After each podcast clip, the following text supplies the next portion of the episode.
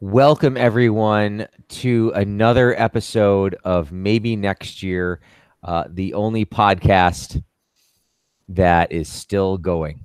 I think all the other podcasts have just quit at halftime. Just take our word for it. Just, yep. We are, you know, we're the, the second longest running sad ass podcast full of sad sack dumbasses that keep watching this stupid fucking football team. My name is Frank. I'm Scott. I'm Paul, and Yeah. uh, even if the podcast there there might be one podcast that's still out there talked about the one that ran longer than us, and uh, there were a lot of f bombs dropped on that podcast, which would be Bills and Beers uh, this past week. And at one point, I they uh, I forgot who it was was saying, and they, they you know they always say got to have fucking faith in the team. I'm sick of this, and finally large and said. Enough with the f bombs. I do not want to hear the word faith ever again on this podcast. Yikes. Um, and and to be fair, like that's a Bill's trigger world word right now, right up there with like probably second only to process. Um, so, uh, yeah, the the Buffalo Bills went down in what can only be described as horrifying fashion. Um, I think the last time we talked, we weren't fully certain that Derek Anderson was going to be the quarterback.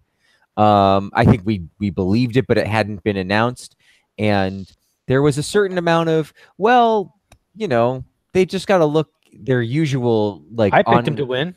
You did. I I think I did. I can't remember. No, I I know. think I was the only one. Scott I- was the only one who had the F word, if you I- will, in their Gotcha. ability to win the game. I had picked them to win the Texans though, and I imagined it would be a Texans like score. My my I did I did say my worry was that like, you know, passing could get away from the Bills if if if it uh if the Colts got going. Um, but who could believe the Colts would get going when, you know, they have a really good offense, but we have a really good defense. And as we know, a good defense is the most consistent thing in the NFL. Anyway, I'm sorry, I'm I'm Mhm. analyzing. Uh 37 to 5 um, which was as was pointed out, you never want to have the five. Like five is never a good score. It means you. got- It's it's. Uh, I think uh, one of the radio guys said it's the perfect score to encapsulate. I couldn't do anything on offense basically all day, and the defense scored a little, but even that didn't really amount to anything. Um, once It again, was, it was a scorigami, though, if you're familiar with that concept, which is the a score that had never happened in NFL history. Yes, that's true. This is the first time 37 to 5 has ever been posted as a as a NFL final score. Um, but I mean, the Bills lose by 32. They they do nothing w- with the ball. Uh, they cannot stop anything or anyone. Um, again, this was a 1 in 5 Colts team, which, you know, like it's not as if the Bills weren't a 2 and 4 football team that we should be looking so far down our noses at the Colts but I think it's hard to imagine. I don't think anyone could have imagined that it was going to go quite like this. Uh, I gave up at halftime, so let's go with Scott, who probably watched the whole game on the on the on the back end there. I did Um, not. I did not make it through the whole game. I did. I was watching on the GameCast as as usual on Sundays, and then I was. I was marginally. Um, I was into it. I was like, "Hey, we're, we're hanging around here. We're, we're, we're making some plays." And that first quarter wasn't wasn't terrible. The, the Colts obviously put together some runs and kind of got in the end zone at the end of the first quarter and the beginning of the second quarter. But you know they missed the, the extra point, and you're like, "Oh, that's probably a good sign." And then we go right down the field, and then it and then And then I watched- missed extra point. I watched the yeah, exactly. that's why we have the score we did. Um the uh and that's um and then the clay fumble and a c- you know a penalty here or there that didn't go our way and you know suddenly there, there's a blown coverage on the the check down from luck to where Mack just kind of has to just you know run at a decent pace and he gets in from 30 yards on a check down and the you know and the and I don't want to say the game's over but we're we're looking at a 14-0 deficit on the road and at, at that point the team evidently decided to, to quit Yeah, I- they packed it in. I don't think there's much else to say. Um, it's frustrating. It's the second time that we've seen. I mean, maybe the third, depending on if you want to count the Chargers game as quitting. I mean, they they obviously scored more in the Chargers game in the second half, but on some level, the quitting had already started in the first half. There, um, the Ravens game obviously was them quitting. The the Packers game, I felt like they tried to. I mean, that was a two score game for most of that game so that was not that was not quite as bad of a uh, of a catastrophe. But this was, you know, if your team quits on you three times in the first seven games, there's a there's a problem there.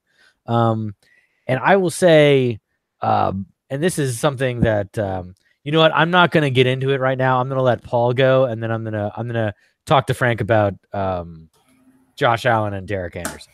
Oh, good. This, I, am gonna. I think we should put that in the third topic of the. Okay, night. exactly. Perhaps we'll do that. yeah, you you lose to the Colts by 32 points on the on the day, mind you, where Adam Vinatieri jumps the shark. Like I think we all witnessed the end of Adam Vinatieri's career. They're going to let him get that record, and then then he's gone.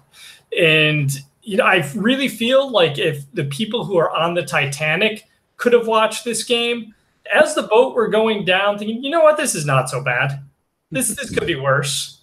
We could be Bills fans watching this game. Boy, what a what a yeah, and and Scott really did the progression well. It didn't start off the disaster. The defense came out with two good stops. They even stopped a third and one QB sneak, which is not easy to do. Mm-hmm. You know, they they seem to be on on the right page. The offense moved the ball slightly, at least toward the midfield stripe at points uh, early on. But then, yeah, you you blow coverage here. You give up some big runs up the middle there, and then, as as Scott noted, they just gave up. I, I think on Twitter during the game, I said that by the time it got to 17 nothing, or when it was 17 nothing, I said, I, I, feel like this is over. I just don't feel that this team has the wherewithal to come back from this type of deficit because they had shown so, so little on on offense. And you know, this was not a, you are not going to face many defenses that are worse than the Colts defense if you look at the amount of points that they've given up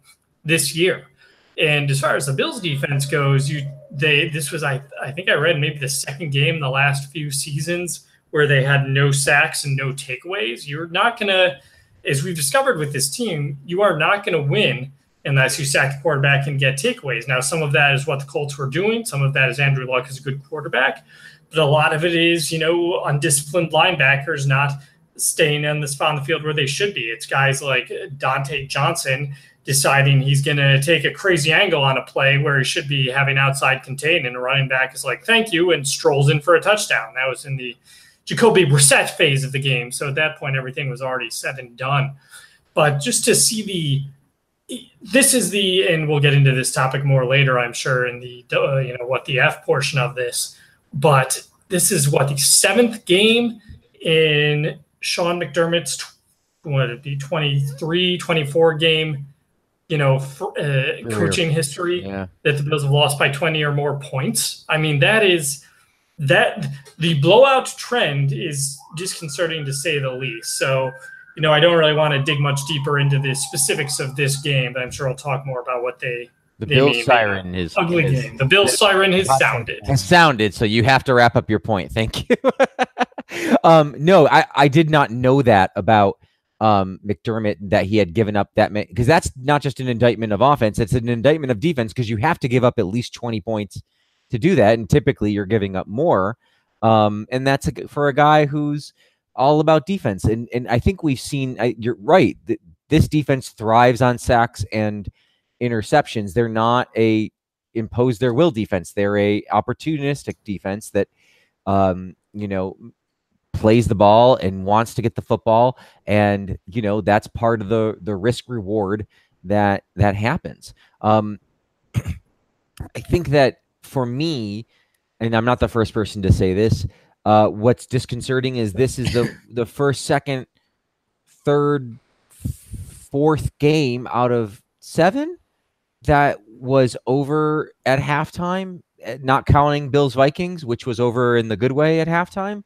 Um, and you know they've split the other two, right? Like they they won a close one and they lost a close one um, in the last two weeks. So it once again, it's not a sustainable way to win football games. I found his comments on Monday on the radio station particularly disconcerting where he was doubling down and sort of facetiously saying like well I'd love to score 50 points a game but uh, you know, hey, that's not realistic. And I, you know, my philosophy is to establish the line of scrimmage and all that.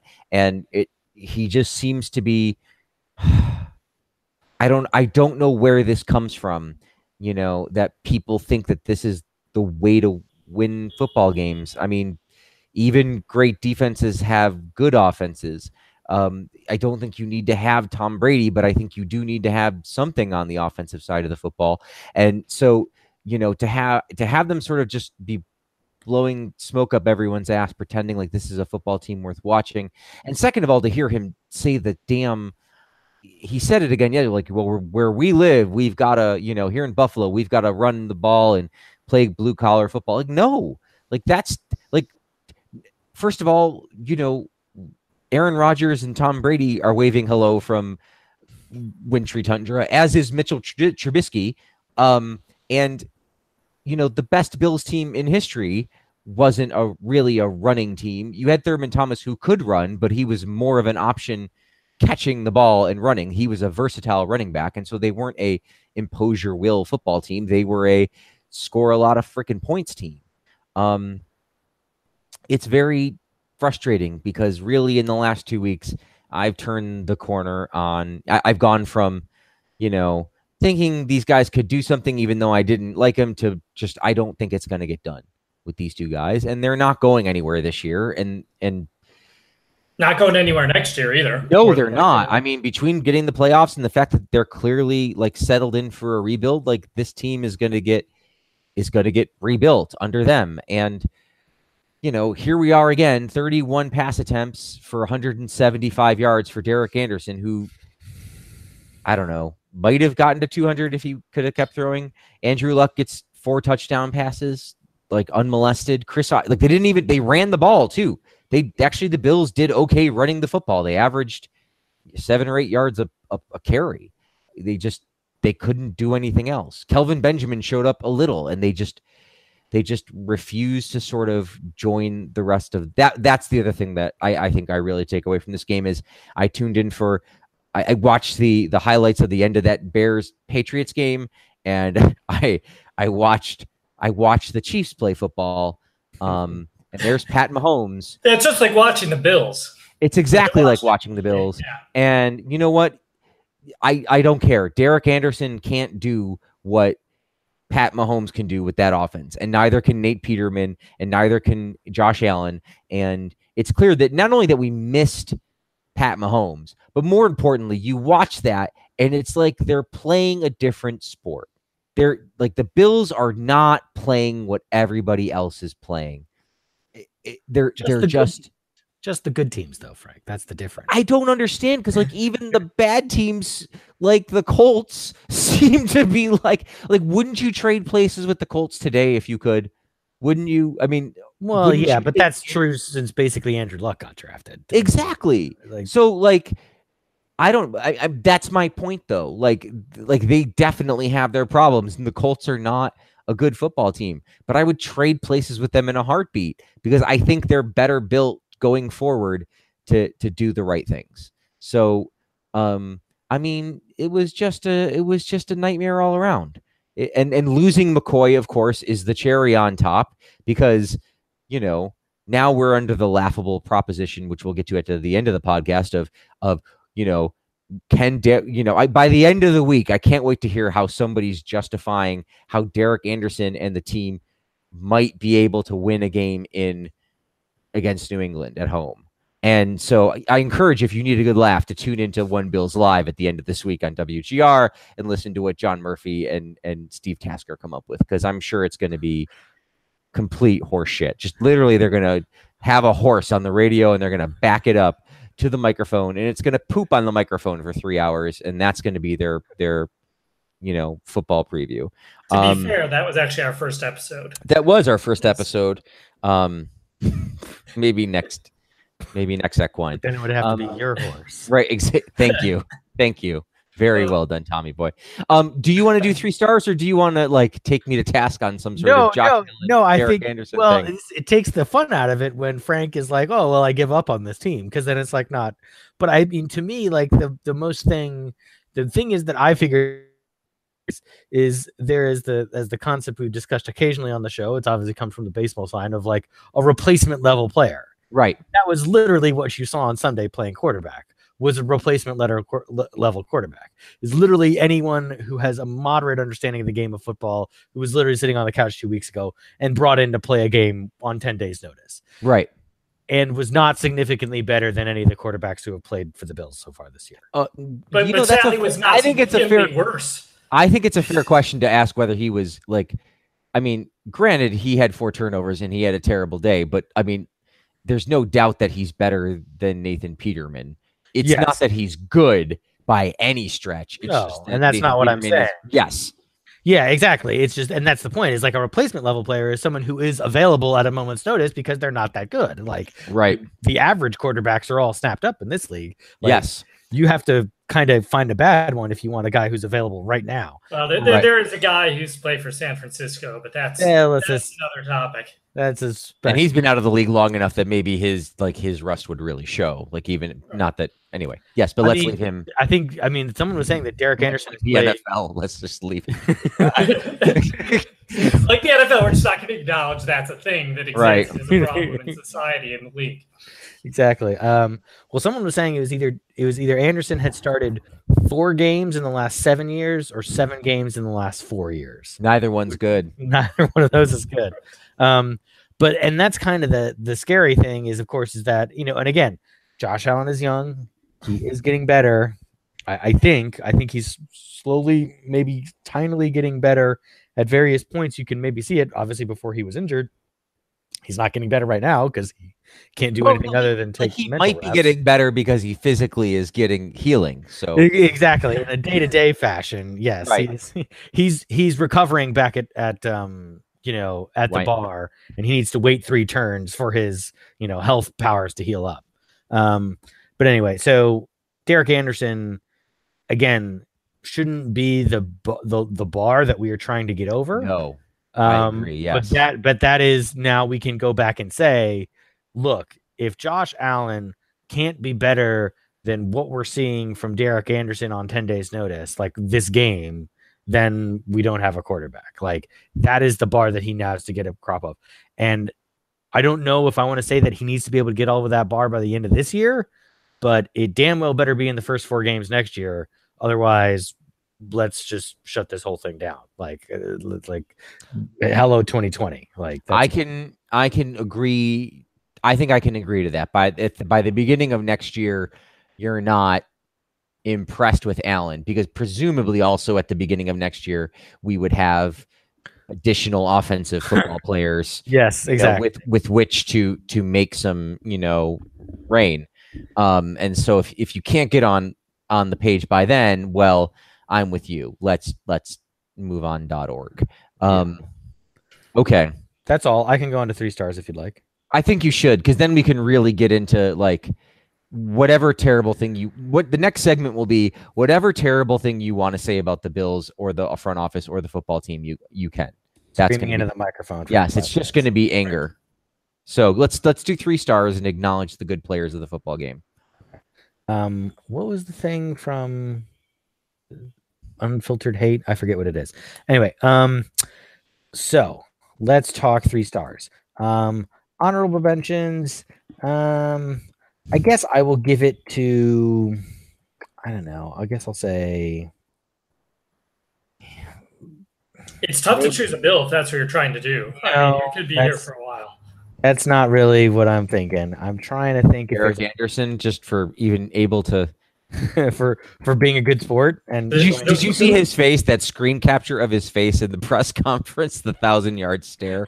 Oh man, It's like Did he uh, looked like he regretted coming back. Anyway, And is- I, I, as you know, did uh, retweet that with the the pretty much the conversation between Lando Calrissian and Darth Vader. yes, Uh, you know, you're coming to mentor the QBs. Great, I'll sign here.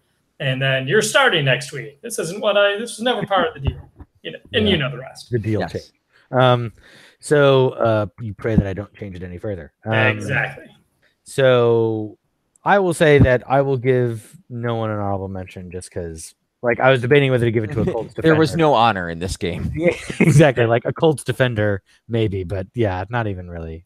I mean, so anyway, I give it to uh, Anthony Castonzo for your third star. um, the left tackle for the Colts, who successfully defeated Jerry Hughes on numerous occasions. Jerry Hughes, I believe, who now owns an unsportsmanlike penalty on an extra point, if I'm not mistaken. Yes, I figure if you're, you know, he hadn't had a, a personal foul all season, so when you get it, go for the gusto and do it on an extra point. That's what I say. He was way behind his usual pace, so let's do it in a unique fashion. Then I have to pick it up somehow. And yeah, exactly. I think the uh, it's it's not a full Jerry Hughes until he gets a sack and takes a swing at a guy at the same time. But um, the anyway, old sack and swing, as they call it. yeah. Um, much different than swinging your sack. One of those things. Um, so your second star goes to Mr. Andrew Luck, who, uh, you know, a relatively, I'll call it a game manager type performance. Uh, 156 yards passing is what is what I see here. I see only 17 completions. That's not making me really that happy. Yes, he had four touchdowns. I suppose that's pretty good. Yes, his QBR was 93.7, which is like 6.3 off the max it could be. Yes, he was pretty much not even trying after the second half. Um, but yeah, so that's why he doesn't get the first star because the Bills just couldn't make it a good enough game to get him the first star. Um, because I'm pretty sure he would have gotten there.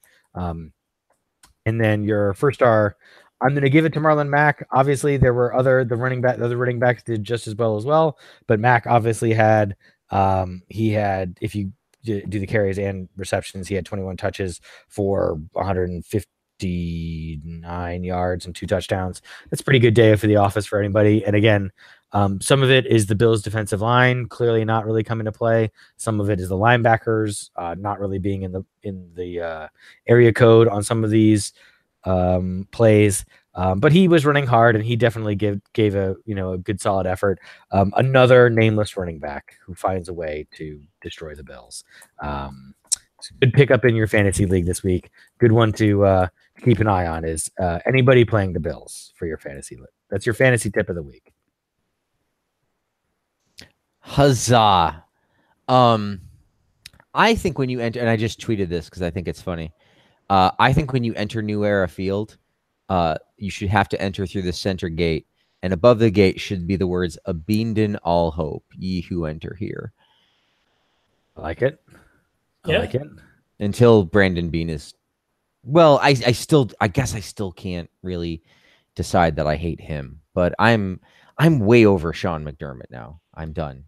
Um, Magic's the magic's gone. the magic's gone. I think he's I think he I think his his true abilities are showing here in a crisis.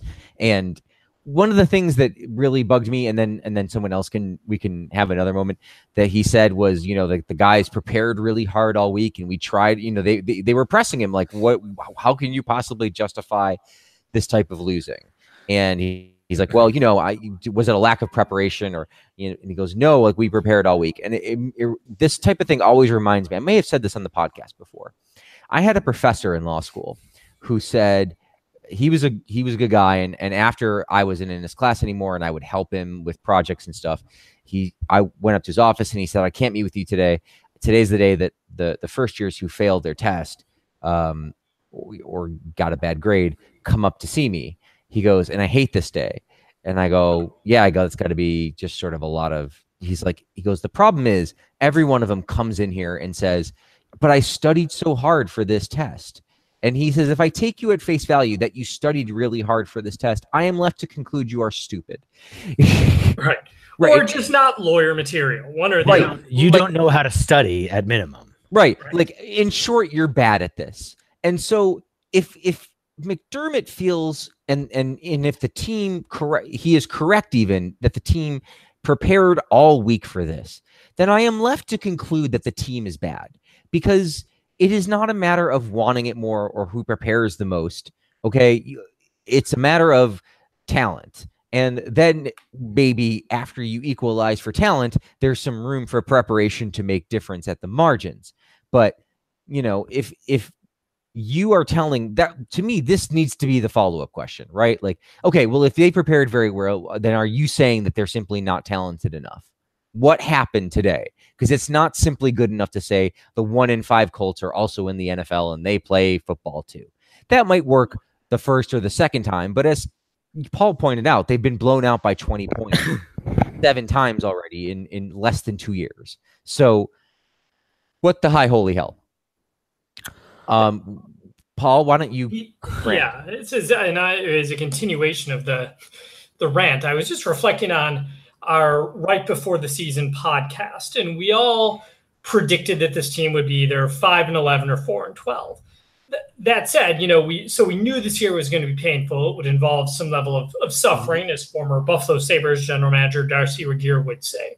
And yet, none of us at the time really expressed, you know, pressing doubts about McDermott, uh, or said if they finished with a bad record, you know, he should be gone. That was not the conclusion we reached. So we, and you know what, they're probably on pace to finish four and 12, five and 11 anyway. So really, you know, why are we frustrated with him now? And what I'm going to, you know, note is to use his own words against him earlier in the season when we talked about, he talked about some of the offense's struggles. He said, you know, you expect the team to be hitting certain benchmarks performance wise. You expect to see progress. Instead, the, you know, what we've seen is they've at best stagnated and possibly even regressed on offense to the point where if they get a hundred yard rusher at this point, I'd be like, wow, what a phenomenal rushing day. Like now, Chris Ivory, 16 for 81 seems phenomenal to me. And a passer, I think they broke, I think Allen broke 200 in the in the Chargers game and would have broken in the Vikings game if they'd had to actually pass in the second half. But that's two games out of seven where my standard is like, oh, maybe I'll pass for over 200. Like Mahomes, Roethlisberger, Brady. I've watched games this year where those guys have hit 200 in the first half with no problem. And this offense just cannot do anything to move the ball to get into scoring position. And, you know, I was looking, yes, they're a young team. I looked at some stats today. Buffalo ranks third in terms of percentage of snaps played by either first or second year players. 34.1% of their snaps have been by rookies or or sophomores. So even though the roster age is technically older, the young guys are the ones getting the playing time. The old guys, the Ramon Humbers and the Andre Holmeses, et cetera, tend to be depth guys or guys who are playing a lot of special teams. And you know, you have some some positives in there. Dion Dawkins ranks, you know, 22nd out of 118 offensive tackles uh, and 14th uh, in pass blocking from Pro Football Focus, which even if you don't think that's the be all end all resource, and you shouldn't, you know, they're not so far off that Dawkins is doing badly. And yet, then you look at one other thing I read on PFF. Nate Peterman, his ranks 56 out of 56 quarterbacks who've seen at least 100 snaps since the start of the 2017 season in terms of overall grade. Uh, Blaine Gabbert, who's second last, is nearly 20 points ahead of Peterman in their rankings. And I bring up Nathan Peterman because he has been a direct played a direct role in two of the six losses, excuse me, two of the five, soon to be six losses the Bills have had to this point in time. So, you know, the frustration I think that comes from from me is I am not shocked they are two and five. A little disappointed. Think they should be three and four. So at this point, based on what we've seen, but they also beat the Vikings, which only them and the undefeated Rams have done. So I guess I shouldn't be too uh, hoping for a better record on that front. But what's disappointing is the fact that we've not seen progress. If they had turned the ball over three times and lost 28 to 17 this game, we'd be like, boy, that's disappointing. Colts team's a team you should beat. Here's some offensive progress. Here's where they came up short. But it wasn't even a it wasn't even a football game. And we've seen this so often with these 20 plus point losses. And it's just incredibly frustrating. When they go out on Monday night against the Patriots, you, I've never believed in moral victories in the NFL, but this will be one of theirs. It's like, well, they played it tight. I will actually, I may actually be happy with that, with losing to the Patriots in front of a national audience if they just don't embarrass themselves, and that is not a good place to be at. Uh, yeah, I mean, progress would be yeah, progress is nice. Progress is one of those things that you're kind of expecting. I mean, I, I, get, you know, McDermott, you know, has said repeatedly that, you know, in the offseason, he was saying, you know, well, every year is really different. You kind of have to take it as a step one. But, you know, this team is not even making progress. It's not even like you'll expect that a team necessarily gets better year to year. They have to get better in the season or at least more coherent, short of, you know, uh, the team. Um, and I guess sort of the team, you know, having massive injuries or cuts or trades or anything like that. Um, and obviously we have had some injuries, and I don't want to completely forget, you know, obviously McCoy been out for some of this and, and Allen and some of this going on. But at the same time, I think you can say that the and the and I think what what McDermott would say was, well, you know, I'm sure we are having progress. You know, I think we're we are getting better. You know, I think we're we're you know we're running the ball better. We know the team better, whatever it is. But the problem is, is that like that's great. Everyone else in the league is also getting better every week. Also, everyone else in the league is also understanding their offense better, understanding their players better, figuring out what works, what matchups they like, where they've got advantages.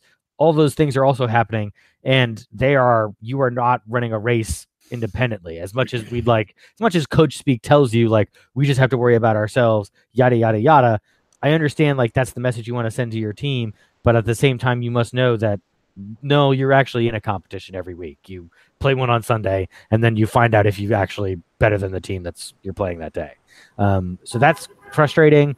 The other thing i will say is to get back to frank's points about kind of the frustrating things about kind of coach speak and stuff is like if you want to get him in the room, you want to ask him if I was to suggest that this team isn't getting better, that this team is bad, that this team has given up, and that this team um, has no capability of making the, the postseason, what would you point to to prove me wrong? How would you prove that that wasn't an accurate statement? And I think they'd start with the Vikings game, and I'd be like, great, that's one. And then after that, I think it'd be they'd probably point to the Titans game, the other game they won, and be like, okay, so the game in which we had 220 total yards at home mm-hmm. against a fairly average AFC South team. That's that's point two. And then right. everything else has been pretty much you being garbage. I think you'd also get a healthy, you know, well, that's for you to decide, and we're not here to prove things to you. But uh, and, I think he said I think he has said as much to reporters. So yeah, and that's and that's fine if that's how he wants to treat the media and the fans. Like that's right. the way to do it. Um, again, I'm not sure that being nice to the media and the fans will buy you any extra good graces when it comes down to like your team being terrible, but it probably couldn't hurt. I think there's just room to say something like, "Yeah, we played really poorly. Obviously, something is not, you know," and and say like you know, I thought we had prepared well enough, but obviously we hadn't because X, Y, and Z. You know, we went through and maybe we need to adjust something. Uh, or, you know, there are players on this team that need to pick it up. And you can say something like that without having to name a player and make it clear that you understand the gravity of the situation. And and that is at least at least makes me feel like you're not insulting my intelligence, right? Because like if you're just gonna parrot things, then why am I tuning in? There's also a there's also a bit of accountability of it too. Like I understand, right. like he may not want to call people out in the media or in public, sure. But on some level, it's if you're not willing to show yourself accountable to the people who are the paying customers, then I don't know how you're s- supposed to encourage accountability to those same paying to your players to those same playing customers. Like, right. If I can't be honest and straightforward with them, I don't understand how I can expect my players to go out and try hard. I mean, admittedly, other than the millions of dollars that they're being paid. So I think there's there's I understand where he's coming from, but I would say that and this is something we'll get to a bit later when we get to, to trade rumors, is like the culture at some point of accountability or like team first and things don't leave the locker room. You know, those things have problems and and negative externalities as well. They are not un, they are not universal goods, and you can't just say like, "Well, we're keeping things in house," and have that be the answer to the problem of how you deal with the media, and expect there to be no pushback or no um, that that's all you need to worry about to a certain extent. Anything else? We anybody else we want to complain about? I mean, it seems like the wrong week to complain about quarterbacks only because, like,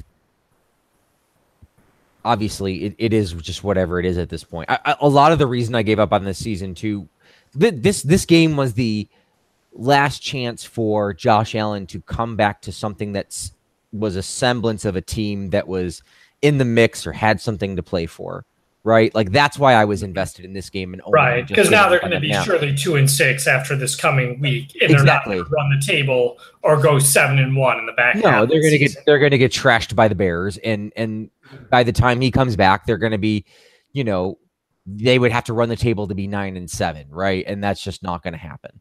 And so for me, like this was the last chance for the Bills season to be at all interesting except for anything that Josh Allen does. And so now, really, like as as I texted the guys this week, we could watch the football game, or we could come over and and play Dungeons and Dragons and pretend we played the football game.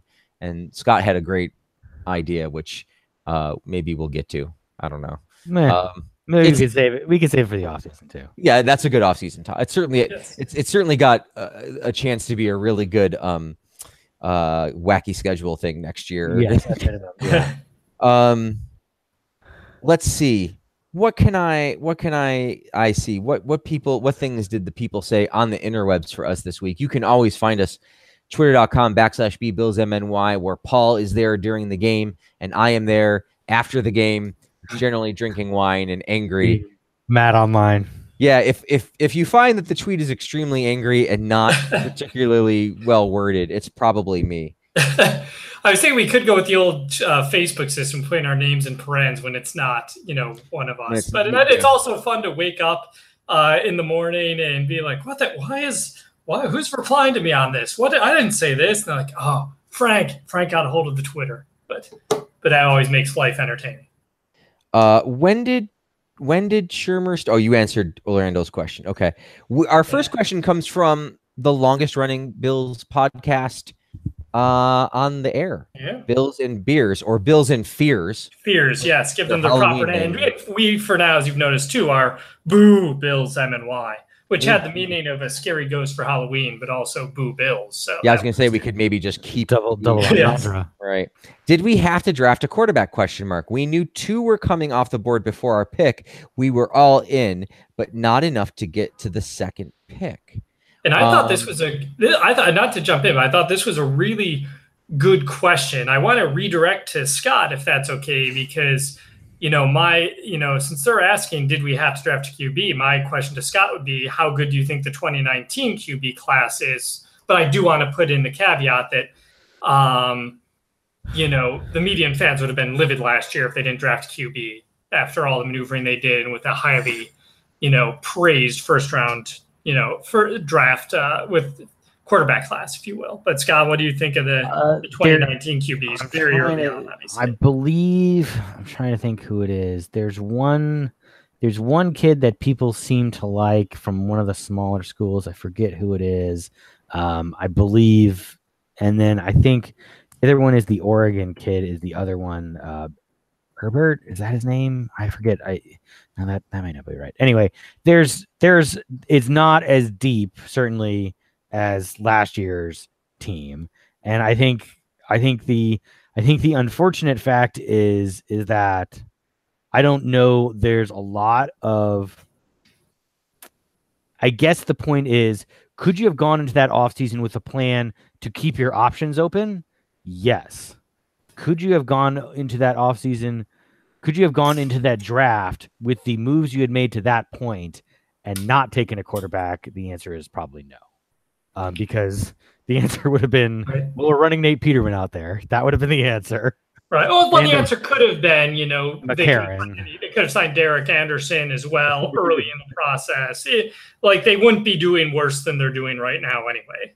Probably not. Yeah. I mean, well, maybe they'd be doing better. Who knows? I don't know. Well, well, dare I say it? May I may I play the most Oh, devil sure. of devil's advocate that they could have done this, especially because they seem to have wanted some sort of ball control offense to go with their defense. That really they had a ball control quarterback on the team under contract that they didn't have to trade to the Cleveland Browns. Now, if you listen to this show at all, you know I am not a Tyrod Taylor fan, and I did not think that he was a good enough quarterback going forward into the future. But if you wanted the veteran presence and the and and if you wanted one of these guys to be the guy to step in and and and Josh Allen could learn from him, and you know, then Tyrod Taylor was your guy. And if you kept Tyrod Taylor on the on the roster, even for one more year, you didn't necessarily have to go and get a quarterback this year. You could have tried to get a quarterback the following year. Um, you had certainly the ammo, and you could have used that ammo to allow other people, like you could have let people trade up to your spots again and had multiple picks in the first round in this upcoming year. So you, there would have been a way around it if you really felt like it. Now, kind of to Scott's point, I mean, that's what they pretty much had been doing, right? They were loading up from even before Brandon uh, Beane got here, that they were going to get a quarterback, and that was in part trading down to get Tre'Davious White and giving up Pat Mahomes. Um, you know, in that particular spot. So, you know, I just there there's uh, part of that. That's part of the disconnect too. Is why do we have the raw big arm talent? This guy who is, um, you know, even the people who liked him had basically said he's he's undercooked and needs time. Um, you know, why did they play fast and loose with this this quarterback grouping? You know, so I don't know. I'm losing my steam on it. It's a good question. We could we could go It's on. a very a good question, and it's a, and it's a it's uh so I think it's one of those ones that in that feels like it's a hindsight question, but really somebody in that room in that draft room should have been saying, "Do we have to take a quarterback?" And I'm wondering if there was a way, if there if there there must have been some plan B, because if Josh Allen comes off the board earlier, you know, how does that affect them? Do they like any of the other quarterbacks nearly as much? You know, there must have been a backup uh, idea, but the, the, the best NFL draft personnel are the ones who have the foresight to think of things the rest of us only think back to reflect on in hindsight. You know, so you almost hope that they would be asking themselves these questions and have these answers, and maybe we would be questioning them at the time. Then when we're winning Super Bowl after Super Bowl, we're like, oh yeah, that made total sense. Uh, Reza, who has a Yep. little blue check mark next to his name because he's special on the Twitter. Who are the Bills? What is happening to the Bills? Where is it happening? When is it happening? And why? And I will add to that. My God, what have I done? Rez is How our did I most get here? profile followers. I think, yeah, I think the talking heads, uh, you can always go back to to Let that. Where is the Bills' beautiful by. house? Where is the Bills' beautiful wife? And how how how are the Bills? How Yes. how how do they execute? I was trying to think of one word that could answer all of these questions. The closest I could come up with was hell. You know, who are the Bills? Bills are hell. What does happen to Bill? Hell is happening to the Bills. Where is it happening? It's happening in hell. Uh, it doesn't really fit the when part of it though. So it's it's it's tough. It's boy, this is not where we envisioned the process uh, halfway through this the 2018 season. I think there are a fair amount of questions that need to be asked. I think those are all good starts. Yeah, um, I feel like that that's the enduring philosoph- philosophical question question of this podcast. Those that's he's nailed the like that's the that's the thesis for Yeah. our class. This, this is the famous the famous Russian question that mud that that follows on from all of those, which is what is to be done. And that- Greg, yes. that is our question. Sorry, I thought you I thought you were No, I am. going up. In that. okay. Uh, on the Facebook.com backslash BBillsMNY. Scott, Greg wants to know what, if anything, does the Bills QB issues tell us about the Pegula's management style of the front office and coaching staff? Ooh, say this as podcast listeners know, I had a very deep conspiracy theory. I mean, Frank had begun a conspiracy theory that wasn't as good, but my conspiracy theory has always been that the Pegulas were the ones who were in love with Allen, and they are they are been pushing this. You know, we need to get a big arm quarterback because because that's conventional knowledge about as Frank has pointed out, that's conventional knowledge because Buffalo is apparently cold, and apparently that requires you have a quarterback who can throw the ball hard and that that is enough to get it done. I don't know that there's a tremendous amount of evidence to support that, but I would say that, um, you know, you can't. It's kind of. I will say this: it's kind of hard to be half pregnant in terms of being involved with the team. Like you either get involved with the team and you stay involved with the team, or you don't want to get involved with the team at all. And you really only come you really only worry about who is the head coach and who is the GM and is this working? And then after that those are your football people as it were and you let them make all of the football decisions and you are responsible for making sure that they that they are making progress getting better winning whatever you just define the goal to be I don't think it's a good idea to kind of dip your toe in and be like, well, I'm mostly going to let them run it, but I'm also going to make one or two key personnel decisions that I think I need to be involved with. That's probably not a good way to run things. Similarly, if you felt you had to be involved on everything, then at least the the hierarchy would be clear and you would you would presumably make the effort to stay involved and do the research, stay on top of things, um, you know, potentially if it wasn't working, you would consider going with some outside help. But I think like it'd be very easy if he, let's say, was involved in the selection of the quarterback or, you know, offense coordinator or things that would normally be kind of football decisions, be very easy for them to kind of walk away and say, well, uh, I sure I made that decision, but all the other decisions uh, were were you, so you have to go, and we'll just find another guy who can make this work better. That I'd be a little worried about.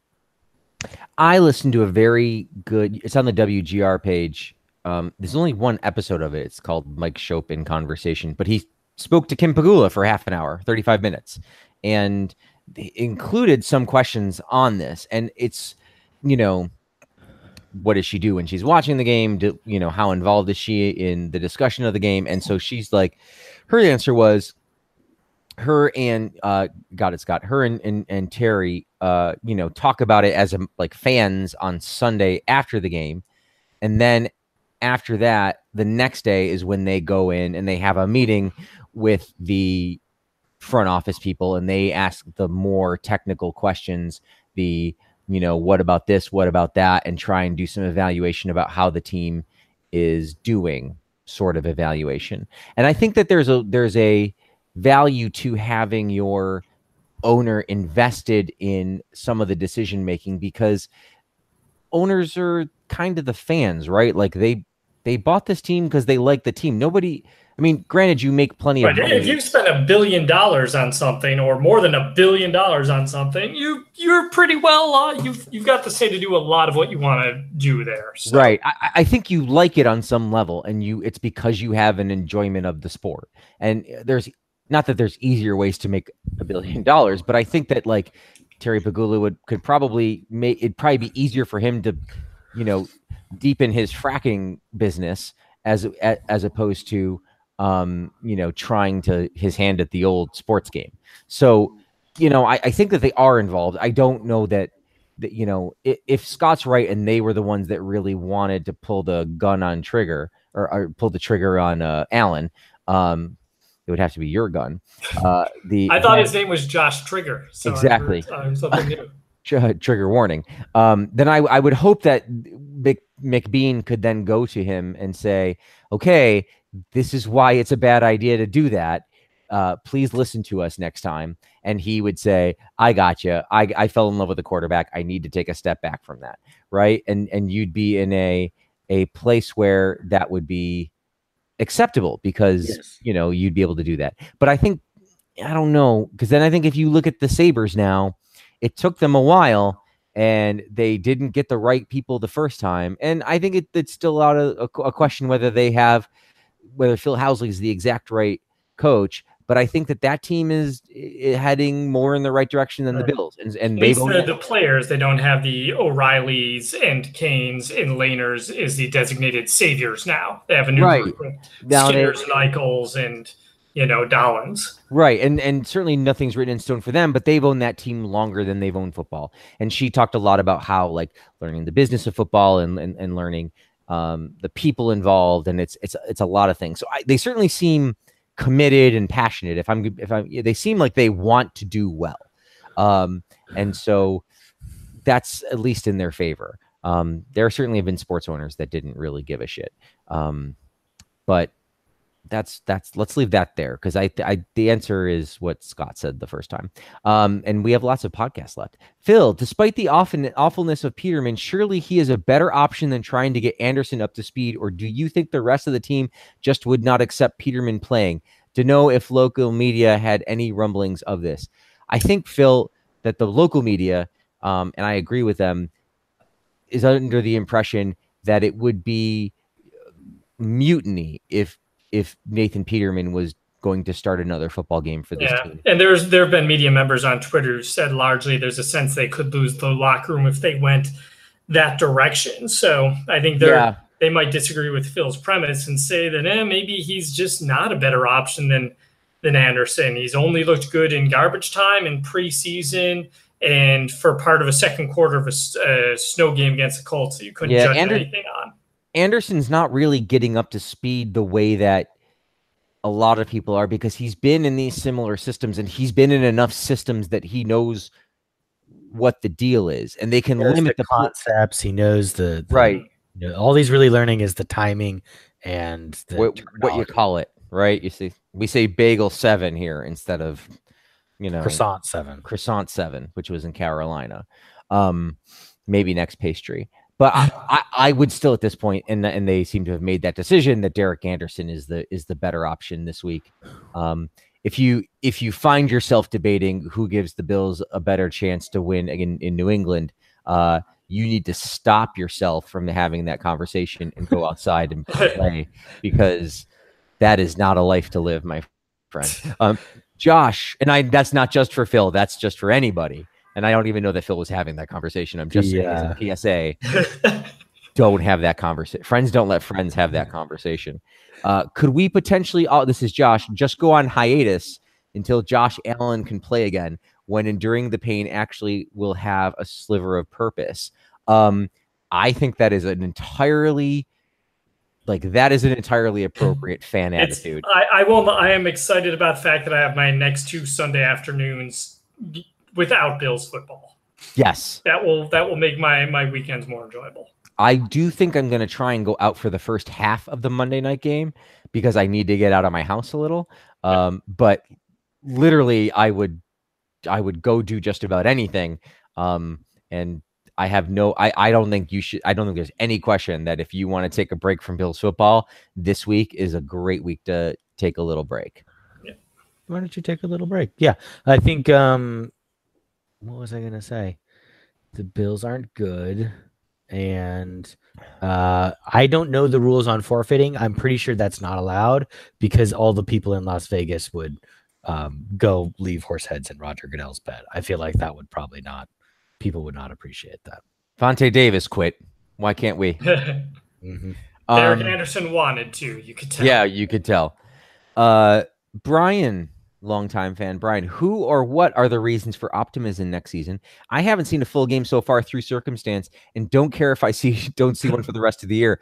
Brian, you and I Amen, are Ryan, simpatico. amen. Yes. Um, reasons for optimism. I, you know, I think you could rightly say Tre'Davious White, um, Matt Yes, the Milano. defense, defense, yeah, Milano you brought up. Edmunds, even though he's not a PFF darling right now, he's shown a lot of characteristics you wanted. Harrison Phillips ranks as a top third interior tackle for a third round draft rookie third round draft pick. So, and and I think the biggest reason for optimism, frankly, is the money. They don't have a lot of uh, dead. You know, they've got about two and a half, under two and a half million in dead cap space for next year. They've got a lot of money to spend. And if they don't spend it totally stupidly, Hey, eh, that's That a big if, a as Scott's laugh indicates. You know, It's it's, like, what is what Kadika. Mitchell doing now? Can we Well- stop Langston Walker, Derrick Dockery? Are there any bring Carolina back? Panthers who are currently not on the Carolina Yes. Panthers? Right. And and and, and Kaelin Clay, 35 million guaranteed. Can we That's- identify one offensive player that's good? Because so far the answer has been probably not. Well, it goes into Steven's question, which is next, which I have one. The only one I can think of, which I brought up earlier, is Please read. Yeah, go ahead. Sorry. uh, Steven says losing faith in McDermott being our any of their offensive moves showing any promise at all. And the only one I can think of is Dawkins. Cordy Glenn has been Yeah. pretty good as, as a left tackle for the Bengals, though not dominant. Whereas Dion has been a better than league average left tackle at a guy who's under a very good cost controlled contract. And granted, they stumbled into that move. That was not the plan when they drafted him to make him their left tackle. He was supposed to compete at right tackle, but uh, he's he stepped in. He's done done a good job. He hasn't been super exceptional, but you're not seeing a lot of tackles coming from the quarter or a lot of sacks or pressures coming from the quarterback's blind side as much. But but yeah, Stephen, to go to your point, that's literally the one I can think of. Yeah, one.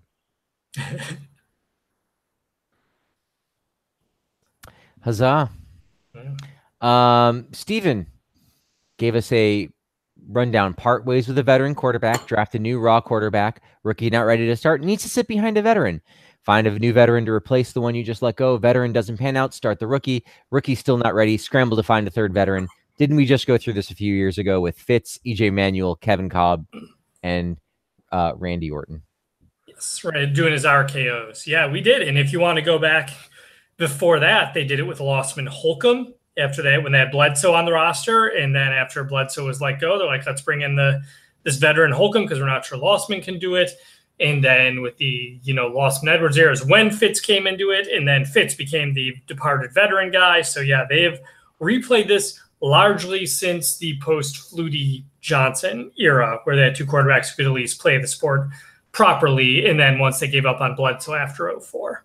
This is where this is what instability at quarterback looks like. This is what it looks like. Um, uh, you can't learn from your own mistakes if you're not there to al- if you're not allowed to to be there long enough to make the same mistake twice. right. Though to be fair, the Colonel Jim, I don't know if there's anyone really left in the front office who was around during any of those other things. Now that Brandon is gone, I don't think anyone who has substantial role in these decisions is still left from the uh, the Emmanuel Fitz Orton days. Jim or Overdorf, right? Yeah, Overdorf. Someone wanted to fire him this week. I saw that and I was like, that's just silly. Um, okay. Well, can we let's do this day in Bill's headline, which is always something to look forward to. Yes, it's going to be going to be an exciting one. We have a very brief prologue on this day in Bills headlines because the Bills have played the Patriots twice on this day, so I wanted to at least mention those games twice in the last 30 years. That is, uh, one of which was the Bills, the one in five Patriots beating the five and one Bills on Monday Night Football '95. The other, more cheerily, 1988, the six and one Bills beat the three and four Pats in a game where Doug Flutie went five of 16 for 58 yards for New England in 1988 uh, despite losing the turnover battle, the Patriots four to nothing. And then the last bit of the prologue, I wanted to include this in my trivia. There was a headline in 2003 that said ex Bills wide receiver Johnson considers joining team as coach. And then the whole two sentences after that described to me in the article don't give me a first name. Is that Tremaine Johnson, Flip Johnson, Charles Johnson? Bills had a lot of Johnson receivers, and I don't know which one made a home in Carolina, even though I researched it because that was part of the article. Anyway, on to the trivia portion of this game and Bill's headlines, and then we'll wrap up with the 2016 game, which will feature a trifecta trivia question to see if you guys can get any of the three aspects. But for now, 2017, Bills beat Pats to signing blank, and Bills beat Pats is deceiving. I mean, Yes. Bills jumped the gun and beat the Patriots in signing someone. So the Bills beat Pats to signing blank and reaped benefits in win over Bucks. I will give the hint that this was someone that they signed literally the week before the Bucks and amassed over 100 yards that his first game at his given skill. He is now unemployed, I believe. I will check that. Hmm. Guy they picked up off the scrap heap wasn't doing anything. 100 yard day. No, excuse me. He is with the Cowboys right now. Keyshawn Johnson. Uh, Keyshawn. No, no, not not Key. No. No, Deonte Thompson was the answer. Remember Oh, Deonte? Deonte, yeah, sure, yeah. All right, 2015.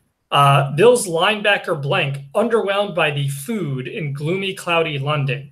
Hint: He is the most. He has the most British sounding name in Bills history.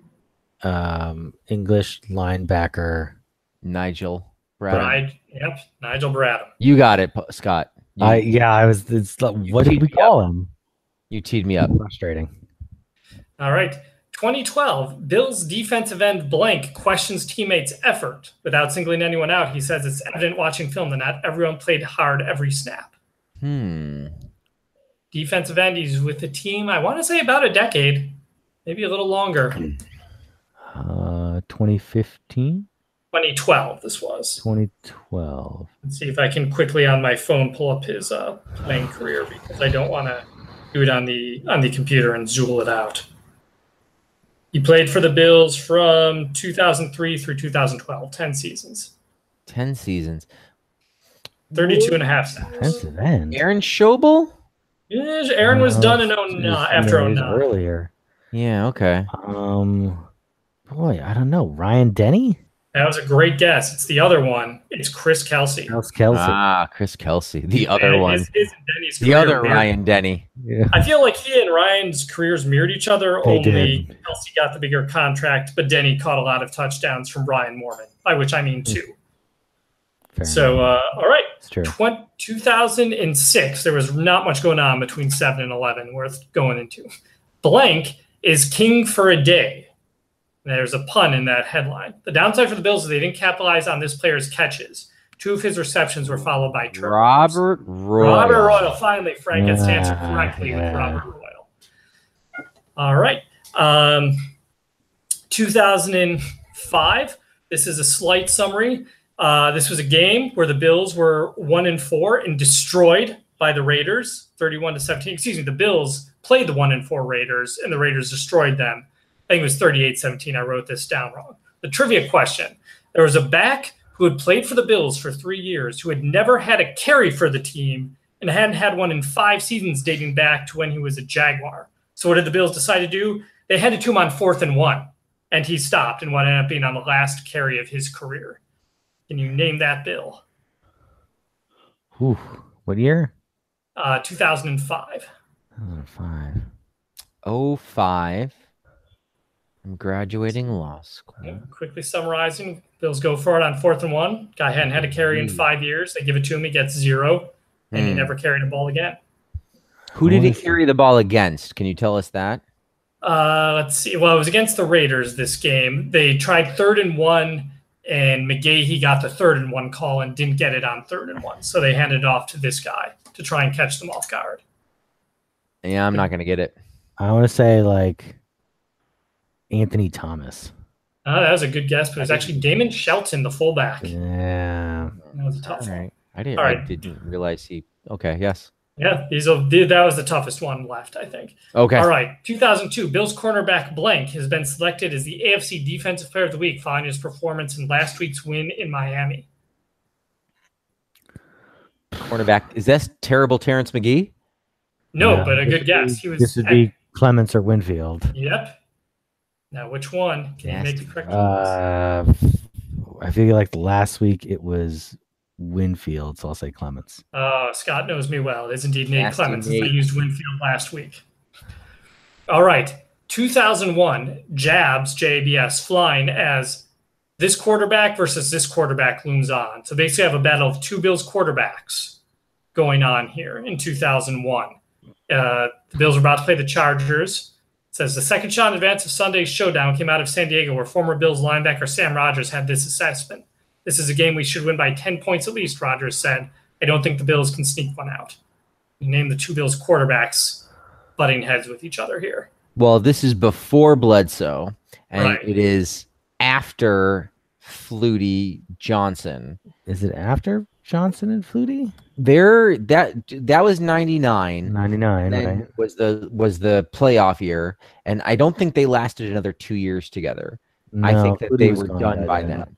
Then. So I Yeah. think this is an Alex Van Pelt and 'cause 2002 was like the the really bad year, right? They were like three and 13 that year. No. That 2000? 2001 was, a really bad Oh, year. okay. And I will say my question was extremely deceptive. This is a former Bills quarterback at the time versus a then current Bills quarterback. Because I think you Oh. guys are on the right track. And my Oh, question I see. correct. So, so is it Johnson and It- Flutie it on different Johnson teams? Flutie. So Flutie, correct. except Flutie's on the Pats at this point. Uh, the He's Chargers. on the Chargers. He's on the Chargers at this point. Yep. Bills lost a heartbreaker after a long punt return when Johnson had led them on what seemed like a game winning drive. Yeah. All right, this is uh, guess one of these two, and good luck. 2000, blank and blank revive running game. Spoiler alert, they did not. Narrator says, long term, they did not. Can you name 2000. either of these running backs who were reviving the running game in 2000. Oh, who's the Oh, who was the guy that ended up? No, because we did Travis Henry like last. no, yeah, but he's after Yeah. this. Brian Henry was drafted in 01. Who was the guy this that had- right after Antowain Smith left? 'cause To Oh, go that's to what I was going to guess was Yeah. Antowain Smith. So these were the two guys who are filling in for Antowain. One went on to have some productive years with the Dolphins and the Patriots, so he was never a feature back. And the other, I think, went to Detroit. Um, so Danny Woodhead and Gabrielle Union. Correct. It's, I'm gonna uh, say oh, Clayton. Kershaw and Mookie Betts. Ah, there. How's that game going? Was it two-two last I saw? Three-two Red Sox. All right. Uh, Sammy Morris and Shawn Bryson. Sammy Morris and Shawn Bryson. Don't remember those guys Yes, whatsoever. I All do. right. Here's the the super trivia question, the grand finale. Okay. It was a game in 2016. The Bills blow a 17 to 6 lead with 16 minutes left and lose 28-25 to the Dolphins. So we have you can name any see how many of these three players you can name. Can you name either one, the Bills linebacker who blocked a punt in the second quarter, or two, the Bills safety that accidentally knocked down Ronald Darby and gave Kenny Stills a clear path to the end zone on the game-winning TD, or three, the reason that this safety was in the game was due to a an injury, a career-ending injury that happened to the starting Bills safety earlier in that game. That Bills safety would never play again after this game. Can You name any of these three guys, or how many of these three guys can you name? So you're looking for a linebacker that blocked a punt. You're looking for a starting free safety who had a career-ending injury, and you're looking for his substitute who came in and knocked over Ronald Darby like a bowling pin to give Kenny Stills a chance to score the clinching touchdown. Oh, oh, so so Aaron Williams was the one who right. Right. There, there's there's one of the three. That That's was the the three. He got nailed by. Landry, and that ended his career. and then the safety who came in to replace him. Oh, this is gonna bother me because it's right on the tip of my tongue. Was he the the the Redskin who came over? Kari Rambo. That was a good guess, but no, there's a few good guesses you can make here because besides this safety, there's at least two others who occurred to me who it could have been. Rambo is one of Rambo is one of four legitimate guesses for this. Oh. Uh, all right, I'll say then the if it's not Rambo, then it must be John McClane was the other safety, right. and then uh, Anderson's Nakatomi Plaza. Because if it's not Rambo, Plaza, it's the yeah. other '80s action hero besides Yeah. Rambo. well, and then the linebacker then would have been John Matrix from Commando. Commando. Very '80s action heavy. Frank, do, are you going to see Scott's correct answers here, or uh, any guesses you want to throw out there?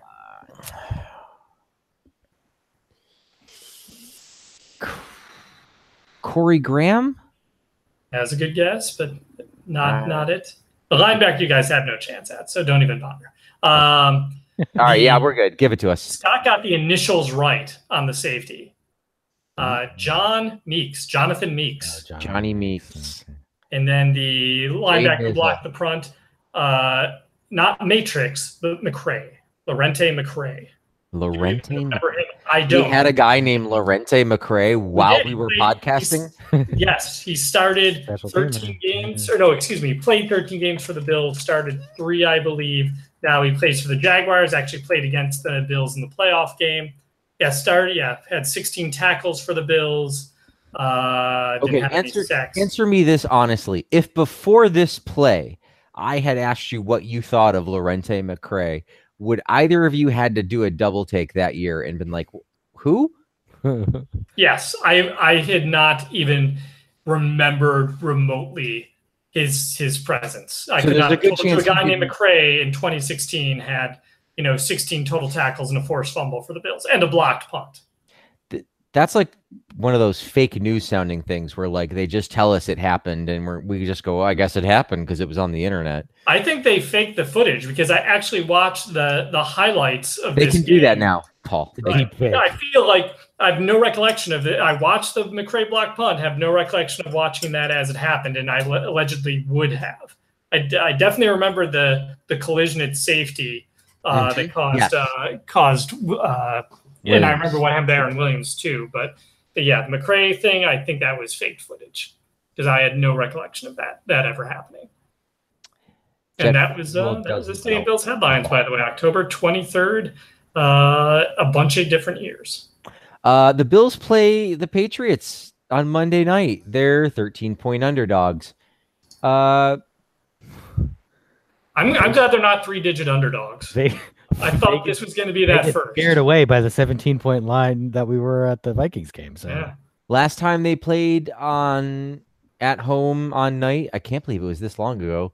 56 to 10, uh, which I think we watched in Crystal City at my We apartment. did. There were a And- bunch of us there. It was it was sad. It was sad because that was a Dick Jauron team that was kind of okay.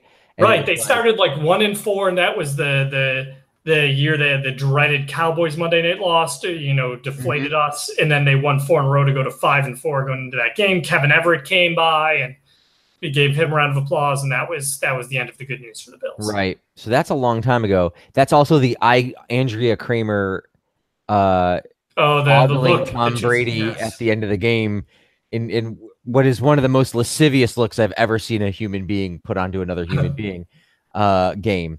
Uh, but the man had just put up 56 points with his team, so he probably had earned it. But against the Bills. True. Um, he also trolled Bills Mafia. Uh, yeah, he did. this, Did. this week on the, on the Instagram. Which is so frustrating because what can we? We're not going to get vengeance on him. We just have to accept that that's that's going to be something he's, He's just a do. bully. That's all it is. Like it's, it's, definitely literally- some bullying. Yeah. It's literally someone like Melania Trump. Talk to Tom Brady. Come come down Right. there Like and- she that's her initiative. Be nice to the Bills fans. that's I'm pretty sure that's what it is. That's exactly what her program is about. Helping Bills fans not be bullied by good quarterbacks. Um are you going to watch this game? Should we just make plans now, like on the podcast, or what are your hopes? Yeah, we could always- I'm- I'm not going to ask you who you think's going to win. That's fucking stupid. I don't even know what to ask you about this game, other than Did you see? Did you see who the uh, Pats brought in for a tryout today? By the way, Oh Jim god, Kelly. Uh, a former Vontae Bill, Davis. a little more recent, Colton Schmidt. Colton Jimmy, Schmidt. bring, right. but they bring him in to work out his mouth and be like, "Hey, tell us some things, Colton," because they don't need a punter. That is such gamesmanship. But how is that even allowed to bring in a guy for a workout unless it's monitored by the NFL, who is you know who knows the entire Bills? That is that is a that is a fairly consistent thing that does happen. that is true. They do it all the time. Um, but anyway, um, I feel like a good question to ask about this game is is Nathan Peterman going to play? Ooh, for add, like reason add or all, Yeah. And I'm gonna say no. I'm gonna say that they will put like they will put, you know, they'll they'll Fred Jackson will come out of retirement and play quarterback before Nathan Peterman goes in this game. Do you think McCoy will play? My my question was going to be, uh, will McCoy play, and if so, will it be his last game as a Bill? Yeah, and and also see also Kel- Kelvin Benjamin, Yeah. um, who may or may not have some value. Now I say if he, I say he doesn't play, but I do think he will survive the trade deadline. It's his. He's under contract next year. Money's not a problem for the Bills next year. They plan to win next year, so unless they get a really good offer, I don't think he goes anywhere. But he I think looked great. I'm look. Mhm. I'm not opposed to trading him if somebody oh, I'm wants not him opposed to it, but I just don't want to jettison him off. I don't want to either. He's been the only really fun thing to watch in the last two or three years, and he's Right. been excellent. It's been a, it- that was a really good trade, and if for nothing else, it's been a joy to watch him as a Bill. And I don't want him to go per se. Um, as great as a court running back as Fred Jackson was, you can see that LeSean McCoy is a superstar in comparison Mhm. that like he's the only legitimate superstar this team has had. Um, but he also hasn't been great this year. And if with all, you know, and I don't think he's a difference maker next year. So if we can get anything for him of value, Yes, that'll be the key. But it, my caveat is like it's not like a Marshall Newhouse situation where it's like you're willing to give us something for Marshall Newhouse. Okay, Right. I just want to make sure they get some something in return. So yeah, I'm don't want to see a Marcell. Dareus trade here where it's just like, please take him and we'll take anything. Um, because again, his cap hit is not nearly as bad. Well, to me, Um, just briefly on the subject of trades, Please, I think it's and well, I, I will say briefly because we're way long at this point. I think that's okay. We're having fun. Stop listening, everyone. Um, no, I, I they think- already have. Don't worry. uh, you don't need to tell us that, Scott. Um, the uh, no, I think the issue is is it's almost it's hard for me to believe that McDermott again thinking about the culture thing. How could you sell that to a locker room? Of like, no, we're really tanking. Like, and that was they were very put out last year when that became a thing. That like, oh well, we're tanking because we're trading people, and they're like, no, we're not. We're we're, we're going for it. We're we're adding Kelvin Benjamin. We're doing whatever. And got you know they made the freaking playoffs, so they were right. They were not tanking. They, I mean, they were they Mhm. got further than anyone else had.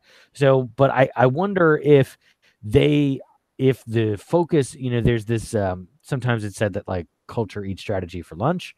Um, and I get that, but the problem with that is is that culture does not have a plan. Culture does not have um, big picture things in mind.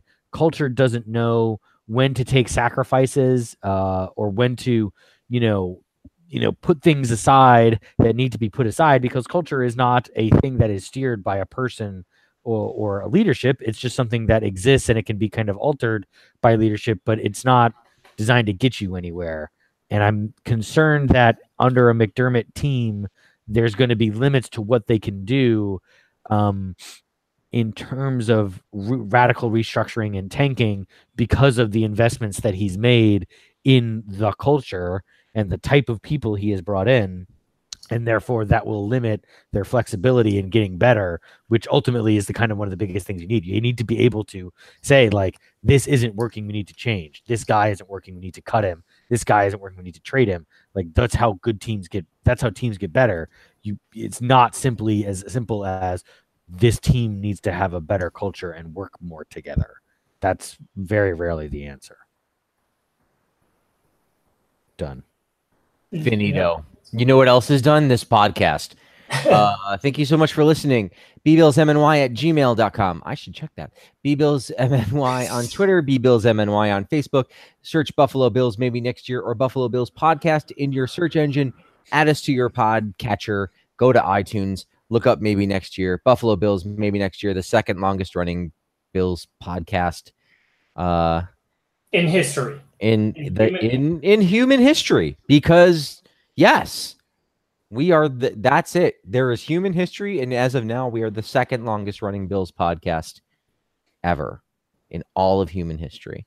Um until next time sometime after I, I think we'll just do a quick post-mortem and hopefully no one will be exploded in the monday night game. Um and we'll just see what pieces we have left on the ground uh, after that, and then uh, we'll we'll go from there. It'll be time to look towards the third quarter of the season, guys. Yeah. Uh, yeah. All right. Well, thank you so much for enduring and listening. Uh, we appreciate it. Have a good night, everyone. My name is Frank. I'm Scott. I'm Paul. Later.